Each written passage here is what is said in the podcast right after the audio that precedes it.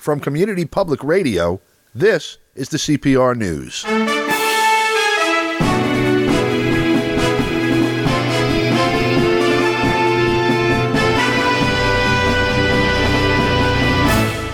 From New York, I'm Don DeBar. Today we go to Esteli in Nicaragua to speak with Stephen Sefton, journalist and a longtime reporter for us on events south of the border in Central and South America and the Caribbean. Stephen, it's a pleasure to have you with us.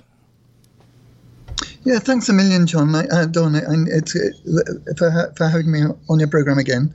It's always good to to, to talk and get pleasure. your your perspective as well on what's happening. Enjoy it also, um, definitely. In, in, in the region. And to, today and is is the fourth of February, and, and that's a special anniversary in, in Venezuela because it's the anniversary of the uprising in 1992 when um, our Comandante Eterno Hugo Chavez Frias um, led an uprising of about uh, I think it was 2,500, 3,000 troops and, and senior officers. Um, uh, uh, it, to to try and uh, take power in the country and change its direction away from the Washington Consensus, as it was then known. Um, essentially, you know, to, to, to rescue Venezuela and its impoverished majority from the clutches of uh, neoliberal strategies that only deepened the country's poverty. Or the kingdom of James um, Madison. I mean Monroe. Yeah, Sorry, Monroe, not Madison. right. Yes, and, and, and deepened the, the, country's dependence on, on, on the United States. And, and also, uh, uh, this year is the 60th anniversary of the U.S. the, the criminal genocidal U.S. blockade of Cuba that has been going on now since um, 1962 and has cost the country. And there are there are various estimates of what it has cost Cuba in, in terms of of dollars, but a, a current value is not is not far off a, a trillion dollars for a, a, country of what what's the population of Cuba about 12, 12 million, million something roughly, like that. Yep. Yeah, about 12 million. Um, and, and so that and this tiny Caribbean island nation has been subject to this genocidal blockade by the most powerful country in the world for 60 years, and uh, with with with zero success from the from the point of view of changing its commitment and its population's commitment to sustaining their, their, their communist revolution. Hey, not only that, how, far is it? How, how, how bad how bad of a failure has the U.S. policy been? They just approved the fifth COVID vaccine in Cuba that was domestically right. designed and produced.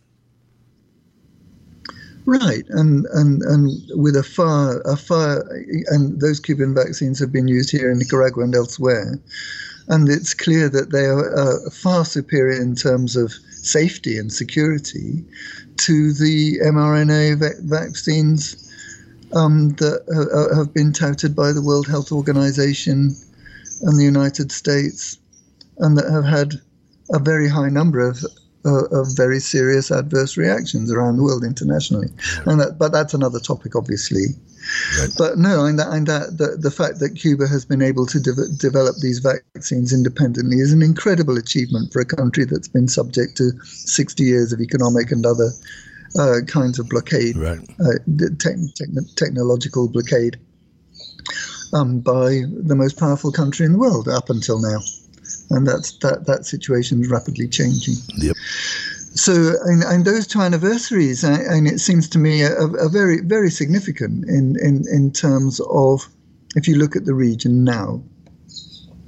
Um, I, I, I, we've been arguing for a long time that the United States is steadily losing its grip, despite its determination to cling to the Monroe Doctrine it's steadily losing its grip on um, Latin America and the Caribbean um, to the point where it's reduced to uh, spoiling. It, it, it, can it can still manage to prevent um, progressive political movements from reaching power, but it's less and less able to to to achieve that aim, and instead, uh, what it then uh, uh, resorts to uh, are efforts, one way or another, to hobble or, or, or limit the political and economic policy space that's available to the progressive governments that do in fact get elected. And you can see that in Honduras. Right.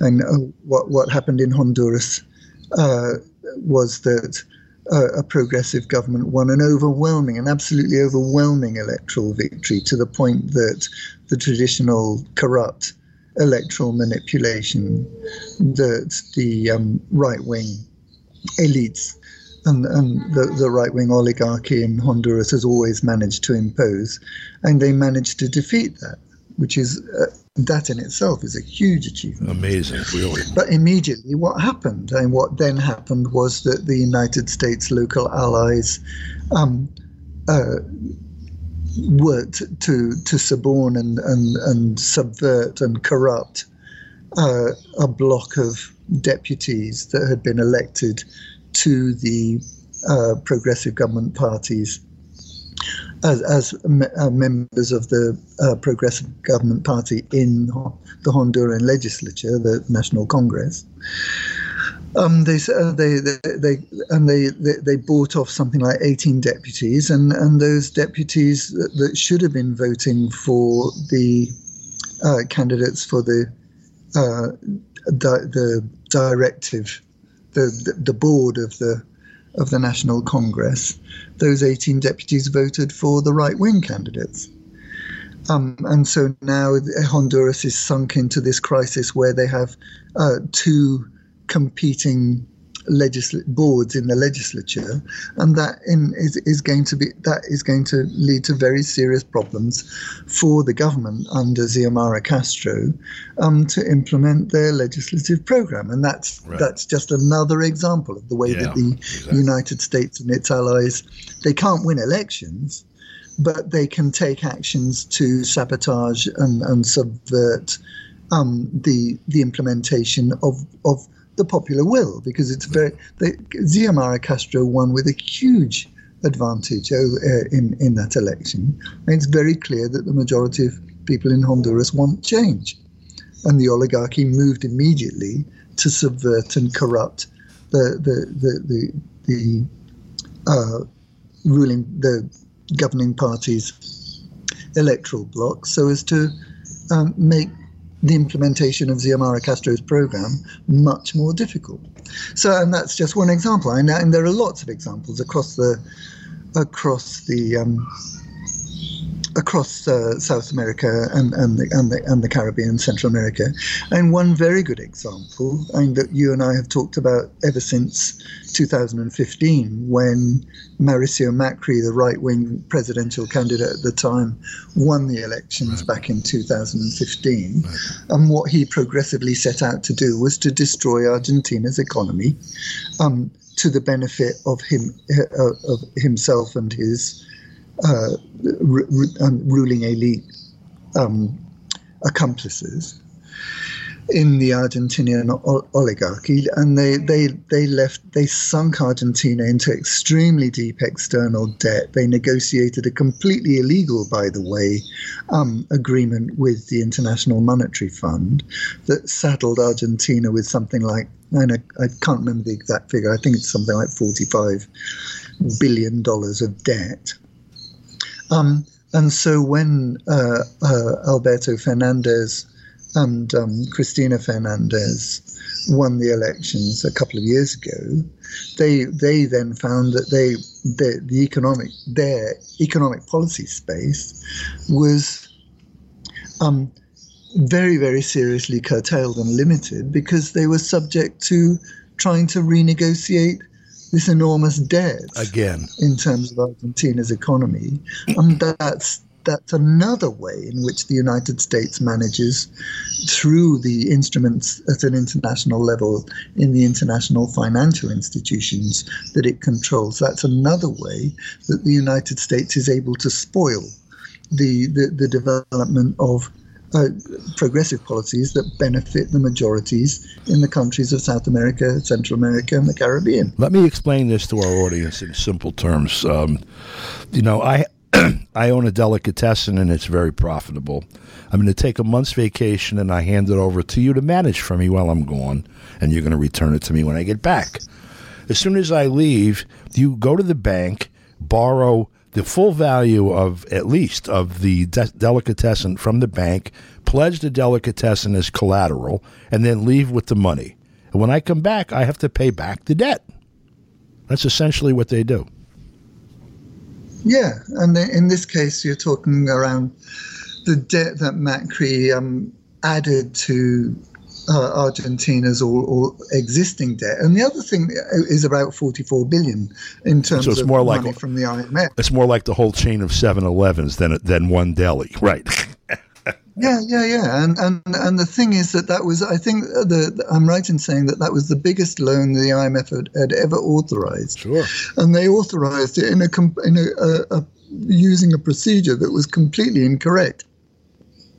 Um, and there's a lot of criticism in Argentina against Alberto Fernandez for not um, attacking uh, the IMF more aggressively and insisting that they um, uh, forgive it, if not all, at least a, a large amount of the debt because right. of the, um, uh, the the the incorrect way in which the IMF uh, processed that the, the the debt request and, and the debt disbursement.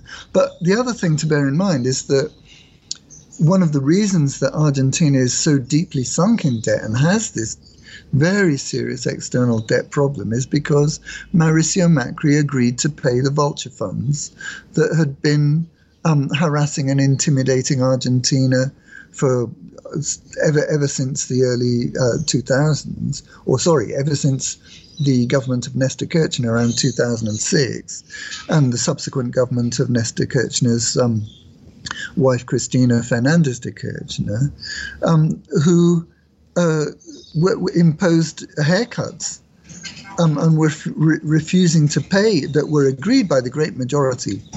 That was agreed by the, the, the, that renegotiation, that restructuring of debt back in that period between 2006, 2012, 2013, um, that renegotiated debt was accepted by the great majority of Argentina's creditors, and it was only the vulture fund holdouts that were that refused to accept that restructuring. Right. And the, one of the first things that Mauricio Macri did when he got into power um, after being elected in 2015 was to recognize the, the, the claims of the vulture funds as legitimate. And yeah. that immediately added another few tens of billions of, of debt onto uh, Argentina's foreign debt commitment. They actually wrote a check for it and handed it to Barack Obama, who came down to Buenos Aires to pick it up. Right.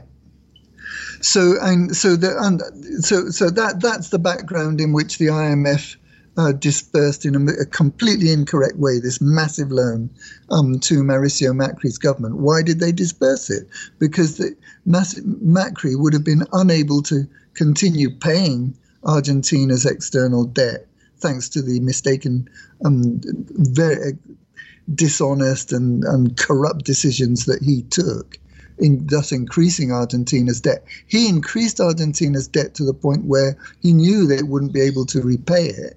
And then he went to the IMF to ask for more money to be able to repay the debt that he he himself had incurred. Yeah. So you know, I, and so then what does that mean in current terms? What what what the renegotiation that Alberto Fernandez has been able to um, carry through uh, it restructures the debt. So instead of having to start paying it back in 2024, uh, with, oh, sorry, instead of having to pay it back by 2024, which yeah. is when um, the original debt that Macri uh, incurred with the, the, this illicit IMF loan, that was when it was supposed to expire. Right. That will now be paid back in two, by 2031. So what they've in, in effect gained is something like a 10 year restructuring. Yeah. yeah. they were supposed um, to, they were scheduled to make a $730 million payment uh, three days ago. Yeah, and they wouldn't have been able to do so if without without this new uh, uh, uh, uh agreement. so the, the, why why is the IMF agreeing to that to the to, to the terms which in terms you know in in looking at the traditional conditions that the IMF imposes on countries that incur debt from the IMF, the conditions that it's imposing on Argentina are superficially quite moderate or mild. But the only reason they're doing that is because if they didn't, the, the, the whole thing would collapse and, and Argentina would fall into default with everything that that entails, which is bad for everybody, including the IMF and uh, its its backers. So, and the, the, the, the, the IMF, it, under the terms of the agreement, the IMF is going to control, effectively, it's going to control economic policy, but they promise that they're not going to imp- impose privatization. Um, they're not going to aggressively attack uh, government expenditure, especially on, on social expenditure, but they are going to expect progressive cutbacks in uh, government expenditure, including subsidies and they're demanding a reduction in uh, the, Argent, the Argentinian government's uh, projected budget deficits over the next few years, and uh, taking which will take Argentina towards, in theory, towards a balanced budget. Which, in you know, any, anybody who's been following the, the, the, economic development of Latin America and the Caribbean over the, over the years understands that a balanced budget is almost always um, uh, based on neoliberal uh, policies. That deepen uh, poverty for the majority of the people in the country concerned and uh, a- a- actually serve the interests of uh, foreign investors, foreign uh, foreign the people who own the, the, the, country's foreign debt, and and so and and that a balanced budget in itself puts severe limitations on the social and economic policy that a government can follow in, in if it's trying to improve uh, the, the conditions of life for its general population. And the, and the, again, now in this loan, it's it's like these loans are like kind of co- constantly recurring fantasies, and the the IMF is saying that and the government, uh, Alberto Fernandez's government, is repeating the ridiculous refrain that somehow they're going to be able to finance the debt with greater productivity and greater export capacity. it's the same well, nonsense you know, we, we, heard in 2001. Right, you know, and, and so, but that's a complete fantasy, and, and people, critics in Argentina recognize that, you know, and they so, right. But but at, at the same time that Alberto Fernandez and his government are engaging in that effort to try and um, stay in good favor uh, with essentially with the United States because they're negotiating with the IMF, but the who the the, the the, the power behind the IMF is the United States government, of course. So, but uh, the, the interesting thing um, in the current context is that Alberto Fernandez is doing that, but now he, he has just gone to uh, Russia um, and ha- had a meeting with President Vladimir Putin in Moscow, in which he makes very clear that he, he, his overall policy is aimed at reducing Argentina's uh, focus on uh, the, working with the United States um, and, and, looking towards the United States for uh, for, for leadership, as it were. And and he said he said very explicitly in that conversation with Vladimir Putin that Argentina needs to broaden its horizons and look towards countries like the Russian Federation in order to uh, strengthen its its overall uh, position internationally. Yep. Um, and, and where where is he now? Where where is Alberto Fernandez now? Well, after that meeting in, in Moscow with Vladimir Putin, um, he went immediately to the Winter Olympics in Beijing, and uh, is uh, uh, negotiating agreements there uh, with the government of President Xi Jinping. And it's worth bearing in mind that Argentina is now building, I think it, I'm right in saying that Argentina is now building its third or fourth, it just signed an agreement to build its third or fourth nuclear plant, in, in, in uh, coordination with China. So the, the what and what we're seeing there is a perfect example of way of the way in which um, a government, a, a, relatively progressive government, and I think it's fair to say that Alberto Fernandez does aspire to promote progressive policies on behalf of Argentina's majority. But uh, it's a perfect example of way the United States has managed to spoil the uh, policy space and policy options available to this progressive government under Alberto Fernandez. But at the same time, they can't stop Alberto Fernandez engaging in developing and broadening uh, Argentina's wider relationships, its trade, commercial, technological, and broad economic relationships with um, countries that the United States regards as it as its enemies, namely the Russian Federation and the People's Republic of China. Yeah, you know, so, if you look at the uh, last time they had the um, restructuring of debt, I guess you had a default in uh, 2001. and then a, a, flurry of activity from 2001 to 2003, which included a bunch of vulture funds scapping up debt and uh, demands, lawsuits, litigation, uh, looking to recover 100 cents on a dollar, 100% of the debt.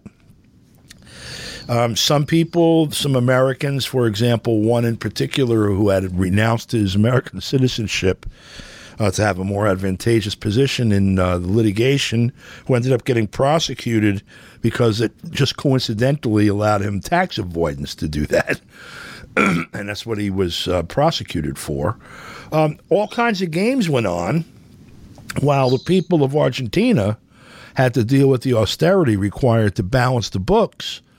Uh, you had the uh, presidency, uh, Nestor Kirchner uh, took power in uh, 2003 and started to basically set the financial house in order. Uh, he and Cristina Fernandez, de Kirchner, did you know everything that they could for that, and then you got Macri. You had Pineda for a minute, but you have Macri, who put us in the same, put them in the same position with this massive amount of debt again. You had 91 billion, I think, 90 something billion they defaulted on back in 2001. And we're up already now just renegotiating with IMF a 44 billion dollar piece. The total of that 90 billion, 91 billion, whatever it was in, in 2001, by the way, a quarter of that was owned by the domestic elite and some of it by, I'm sure, union pensions and and such. Those are the people I'm sure that got screwed the worst well, the elite probably the ones that did the best, along with hedge fund and uh, and vulture fund, uh, you know, uh, investors, quote unquote, um, up here and in uh, London and Tokyo or wherever.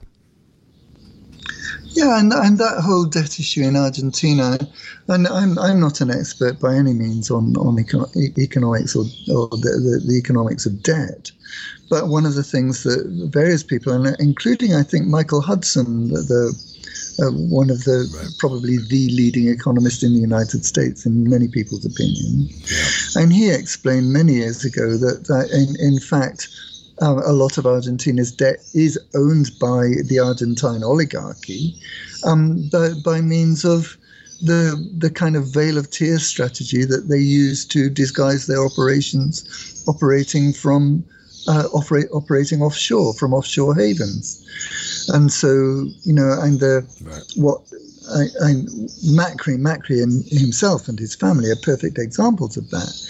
And so uh, the what they did was the, they they they incurred all that debt and manipulated it and and, and it so as to benefit themselves and engaged in massive capital flight um, to decapitalize Argentina's economy, um, and then and they, and they are going to be the beneficiaries, in to a great extent, of uh, Argentina's efforts to repay this debt directly. So, yep. you know, and, and perhaps another time and we can look more closely at that issue. But again, I, I just use Argentina. I just wanted to mention what's happening in Argentina um, because it's an example of the way in which the United States can no longer dominate the region as, as overtly and directly as it has done over the past uh, 150 years, but uh, it can still act as a spoiler and make it impossible for the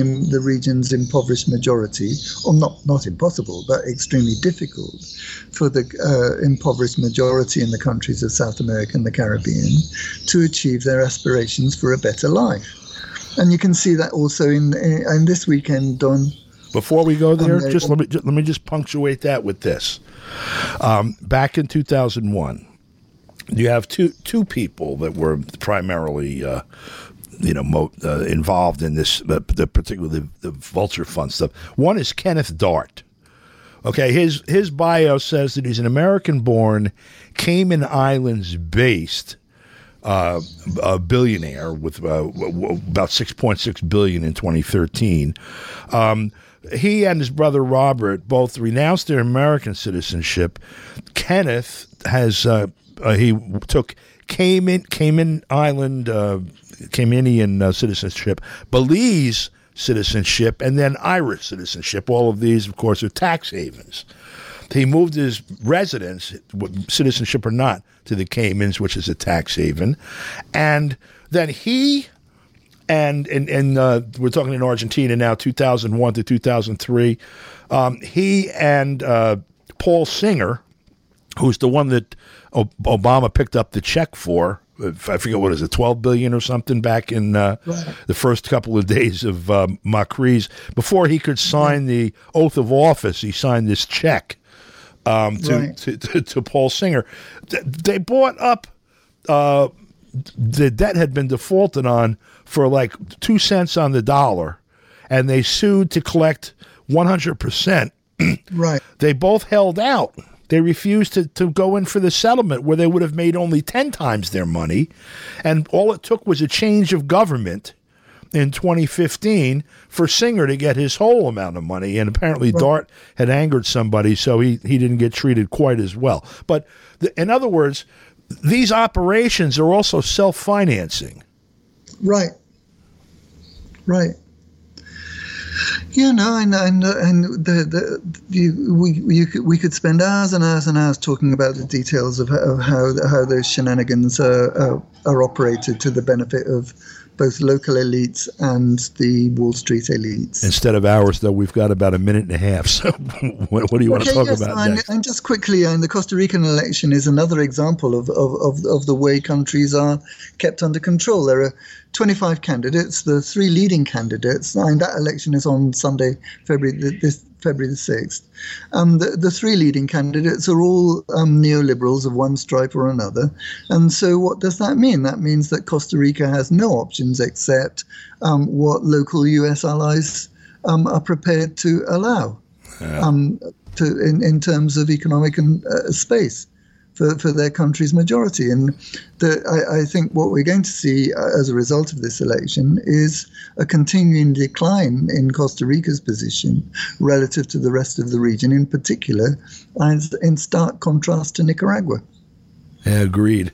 And and by the way, even if they were able to elect a, a bona fide progressive there as president, if that's what came came out of Sunday's election, they have the example, the recent example of what happened in Honduras only two weeks ago, which right. is the United States stoking up the opposition and supposedly uh, the allies of the uh, progressive that was elected who ran with her and as progressives who stepped in to the opposition as soon as they took office. So who right. knows? You know, it's it's it's a tough it's a tough road to hoe no matter what. Uh, Stephen, thank you for your time and your insight and all the information you bring to us, and we'll speak with you again next week.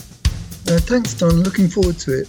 And that's all the news we have for you right now. For Community Public Radio, I'm Don DeBar in New York. Thanks for listening.